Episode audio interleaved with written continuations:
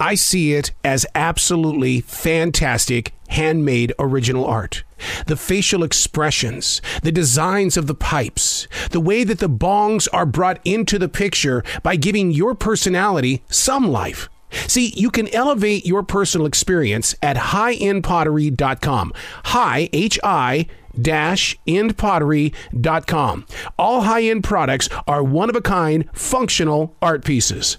Two hitters, pipes, bongs, and bubbles, wake and bakes highendpottery.com. Don't forget that dash now, all right? You must be 21 to purchase. Also, don't forget, let them know that we talked about this. Say, Arroe told me about this, and they're going to take care of the shipping and handling. Hi, H-I dash end pottery.com. Hey, it's Arroe, and this is Play It Forward. A look at the unexpected changes endured by the entertainers, writers, camera people, and all others affected, but not infected by the global invasion of the coronavirus. These are real people Real stories, the struggle to play it forward. Episode number 115. Legendary alternative rockers Candlebox has released a brand new song titled Let Me Down Easy. It's the very first glimpse of new material since their 2016 release, Disappearing in Airports. According to lead singer Kevin Martin, the new song is a reflection of the everyday world. He says, We're all sinners, ain't a saint among us. And you can only hope that when your time comes, it's not a struggle, and that maybe you'll be lucky enough to be forgiven. The track was co written by Peter Cornell, the brother of Chris Cornell of Soundgarden and Audioslave. The new music will be featured on Candlebox's recently completed new full length and currently untitled album. The band's main priority right now is the health and safety of family, friends, and fans. We are unplugged and totally uncut with Kevin Martin. Kevin, congratulations on this song, Let Me Down Easy. This has got to be one of the most in depth songs that I've listened to over and over and over again. Thanks, man. Thank you very much. To bring a song like this to life, is this one of those moments where you know they they, they always say, "I waited a lifetime to get to this"? Well, I don't know about that. Um, you know, I it's uh, it was a it's a it's a happy accident. You know, I, I ran into Pete um, Cornell two years ago. We hadn't seen one another in a long time. I'd always been a fan of his writing. Um, I told him I was writing a record and I was looking for some swampy bluesy stuff and I and uh, you know, and, and I had loved everything that he'd ever done with any of the bands he had back in the '90s. So he said, "Let me see what I got." And a couple days later, he sent me the song on acoustic, and it had the same energy and the same attitude that it has right now. And I was like, I knew.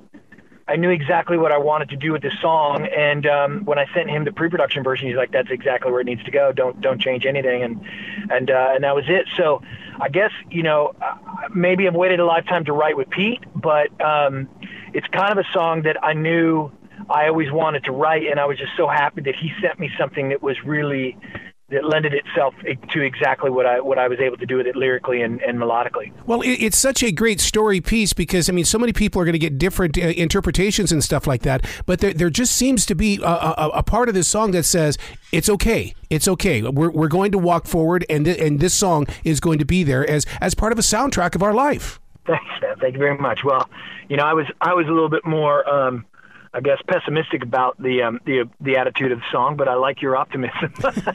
well, it's I'm, I'm hearing something in it, and that's and that's why I'm afraid to ask what, what you know what the song is about because I because I, I, don't want you to think I'm crazy, but I, I feel like that it's it's like we're we're we're all being challenged, but but don't don't judge. Let's just all get along with each other and let's move forward. Yeah, I mean, what what I'm really what I'm really talking about, you know, the inspiration behind this song was, you know, the, the great blues artists uh, of, of you know the the uh, 20th century, the Robert Johnsons and the, um, the Willie Dixons and whatnot, that kind of inspired the the swampy vibe of the blues that I love. You know what what I really love about the blues and and what it what it brings to, to you know what it peaks in my ears. Um, so I I, I really um, I really kind of wanted the song to have that same crossroads vibe that um, that Robert Johnson uh, had given me when I was a young kid and fell in love with the blues. So um, it is that kind of you know I sold my soul to the devil. I know I'm not a I'm not a saint.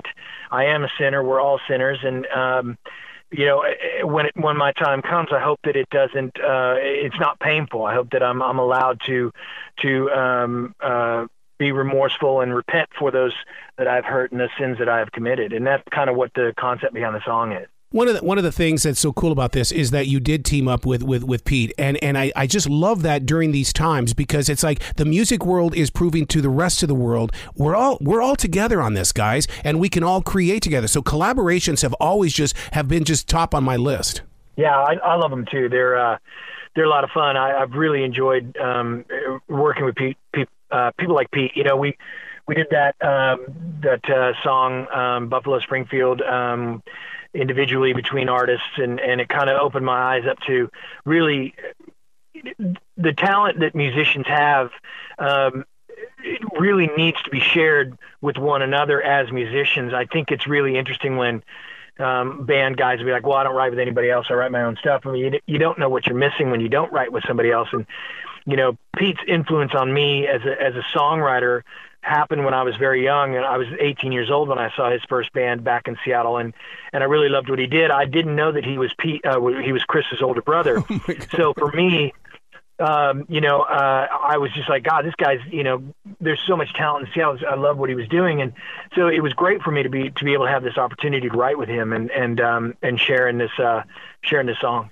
Don't you think that fans of music are also seeing a different side of the music industry in the way that that you are uniting together and you're creating this unheard of music? Whereas if it were sports or anything like that, we they're all going, "Oh, you guys are disconnected." But I'm not hearing any fan of music saying you are disconnected. They're actually saying, "No, we are connected." Yeah, no, I agree with you on that 100%. The importance of the song and the album. I mean, we want that album, but I, I totally get what you know why you guys are holding off a little bit longer. But do we really have to wait till the tour next year? Yeah, I mean, it's really just because the the industry right now. You know, I mean, of course, you know what's going on with venues being closed, and um, you know, until there's a vaccine, promoters and venues can't get insurance, bands can't get insurance to tour. Um, you know, it's it, it the whole thing is just kind of a mess. So I can't release a record, especially with no distribution right now. Sony Red, um, I think they're they're pretty much focused on their you know their A game rather than their B and their C game. Um, so that's why bands like myself and you know whoever else is signed to you know a label like Pavement, which is an independent label, uh, we have to wait to release these records because we just don't have you know we're, we're not on the radar with with those distribution companies and and of course, we all have to tour on this stuff. I mean, bands like Seether and Candlebox and Papa Roach, and you know, um, you know, uh, The Pretty Reckless and whatnot. We that's what our lives are. We're touring bands, and and um, and, and you know, it's for us to put a record out without being able to, to you know to, to go out there and play on it our, our fans will lose interest immediately. Well, you're absolutely right about that. You know yesterday i was i was listening to bill o'reilly and he was saying that 95% of all music today is streaming. And that man got in on his soapbox and said you need to go see these bands live. They deserve to have every bit of what you've got in your pocket because the streaming isn't giving you know what the music industry used to do no, it's not, and and we we rely on touring. You know, um, people laugh at ticket prices and stuff. I mean, I I, I guess people get upset when they pay twenty five dollars for a Candlebox ticket, but they'll pay three hundred and forty six bucks to see Metallica at a drive-in theater, which I think is really interesting. So, um, it you know it is what it is, but. Um, you know, we, we do have to we do have to play these shows in order to pay our rent. You know, and that's that's really the the, the, the biggest element of, of our lives is is what we do on the road really pays all our bills. So what what is it doing to you as the, the writer, the producer, the creator, that the one that's going to be up on that stage when they come up with these rules that you know you're only going to see pockets of people out there. I mean I mean I realize you know a crowd is a crowd, but you're used to seeing whoa huge people together. Well, I just toured Europe last year, and I only played to 50 and 60 people a night, which was awesome. So, um, no, I'm, I'm listen. I, you know, I'm grateful for whoever's there. I don't. It doesn't. It doesn't matter to me. You know, I've never been. Um, I've never been an artist that got into this to you know, with the hopes that I would be, you know, uh, the Beatles or something like that. I, I got into music because it's all I knew, and and I was lucky enough to have people uh, love the records that I made and and still want to see me do this 30 years later. So for me, all I'm looking forward to is getting out there and playing. You know, I, I haven't played a show since February. I haven't been home this long in I don't know how long. Um, uh, even even when I was home for what would have been you know four months at a time, I still went out and I played two or three shows. Um, so uh, I'm I'm not apparently not doing anything until let, early next spring uh, or summer, and and so I've, I'm having to adjust, and I'm having to adjust to, to my livelihood and and uh, and and also being a father and, and a husband and uh, being at home and, and being responsible for that. You know, that's you know that's another thing uh, as well on, on, that that I'm I'm you know having to take in. So I guess I'm I'm doing the best I can, uh, but I I really do want to get out there and play shows, and whether it's to you know 30 people spread out over a club that holds a thousand or, or or 300 people in a venue that holds 10,000, I don't care. I just want to get out there and play my wife is a first grade teacher and you you with having children and things like that she always talks about how she has more respect for parents right now because you guys are the teachers face to face with the kids uh, now I'm doing these interviews right now about the single. My son's, you know, on the computer taking, uh, you know, doing a Zoom class. So, uh, yeah, it's it's difficult, man. But I, I tell you what, teachers do not get paid enough. And uh, if we learn anything from this, is that I think we need to, you know, start a coalition for the teachers union and make sure that they kind of get some sort of federal aid. I mean, it's it's it really is just um, it's shocking how difficult it is to be a parent and a teacher at the same time. Well, I, I just came from a, a, university. I did a lecture today, and it's amazing how the mindset of the average person right now is I, I, I, I want to be here to learn something, but don't give me too much. I can only handle just a little bit at a time. Yeah. Yeah, that's life, isn't it? Uh, it changes every day. And I think that's the reason why I love the song "Let Me Down Easy" is because in reality, Kevin, you you go easy with us on this, and this song sinks into our soul immediately. Thanks, man. Thank you very much.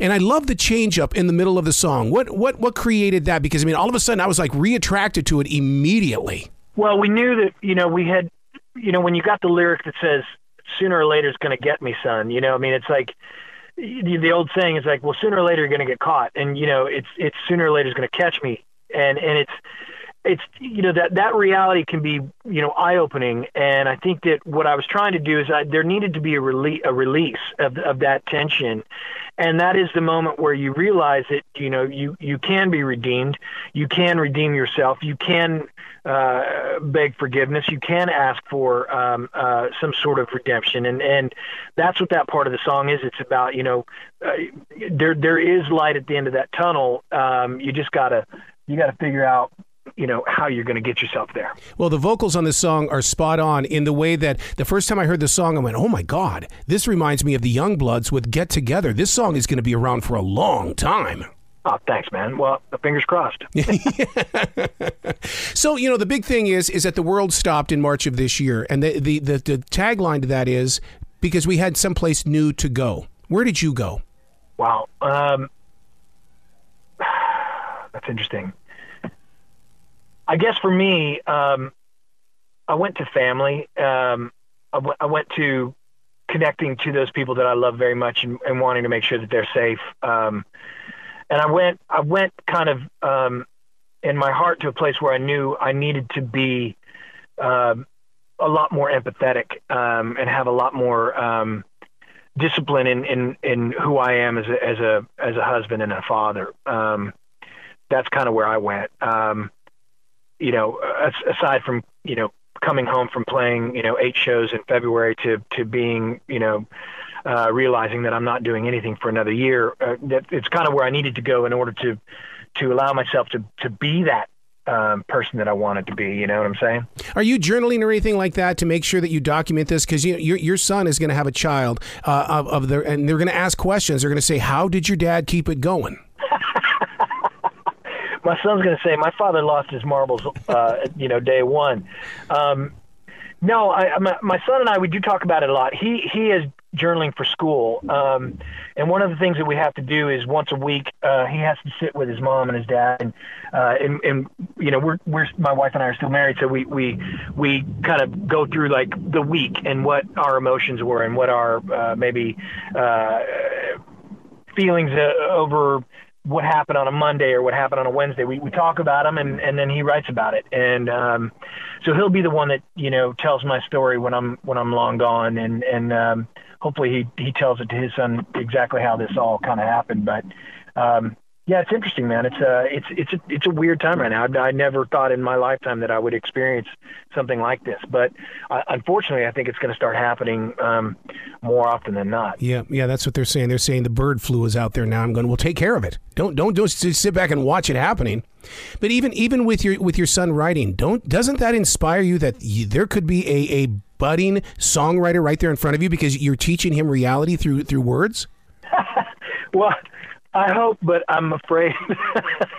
I'm afraid that's not the case. I think my son got a little bit more of, of his mom than he did me. Uh, he, he, he had guitar, you know, School of Rock for a couple years, and I don't think he learned anything from it. Um, you know, I, I knew when I was six years old that, that, that music was what I was going to do. Um, so I don't know. Um, I don't know if my son has that in him, but you know, I do think that there's a possibility that that he'll be a writer or he'll be, um, you know, I mean, obviously he's very creative because his mother is and I am as well. Um, so I think that there's an, an artistic element of my son that is is going to be um, influential on on something. Um, I don't know what it is. I mean, he's constantly drawing. Um, you know, he, he's writing now. Maybe he'll be a writer. I don't know. Maybe he'll be a, a you know TV show creator or a video game creator or something like that. But I, he he's very he's very creative and he's and he's funny. You know, so um, I hope that um, I hope that you know he finds something that he loves like I did. You know, I mean, there's no better job than than working for yourself and doing what you love, and and I hope that that's his opportunity at some point. Um, my wife does. She's got her own clothing line. I'm, I'm a musician, so hopefully that's what he learns from us. You got to come back to this show anytime in the future, Kevin. The door is always going to be open for you, sir. Thank you, brother. I appreciate that. You be brilliant today, okay? All right, you too, man. Thanks, thanks for the interview. That's Play It Forward. You can listen to other conversations just like this one on all three of my podcasts, like it's live, unplugged and totally uncut, and View from the Writing Instrument, all found on every digital platform.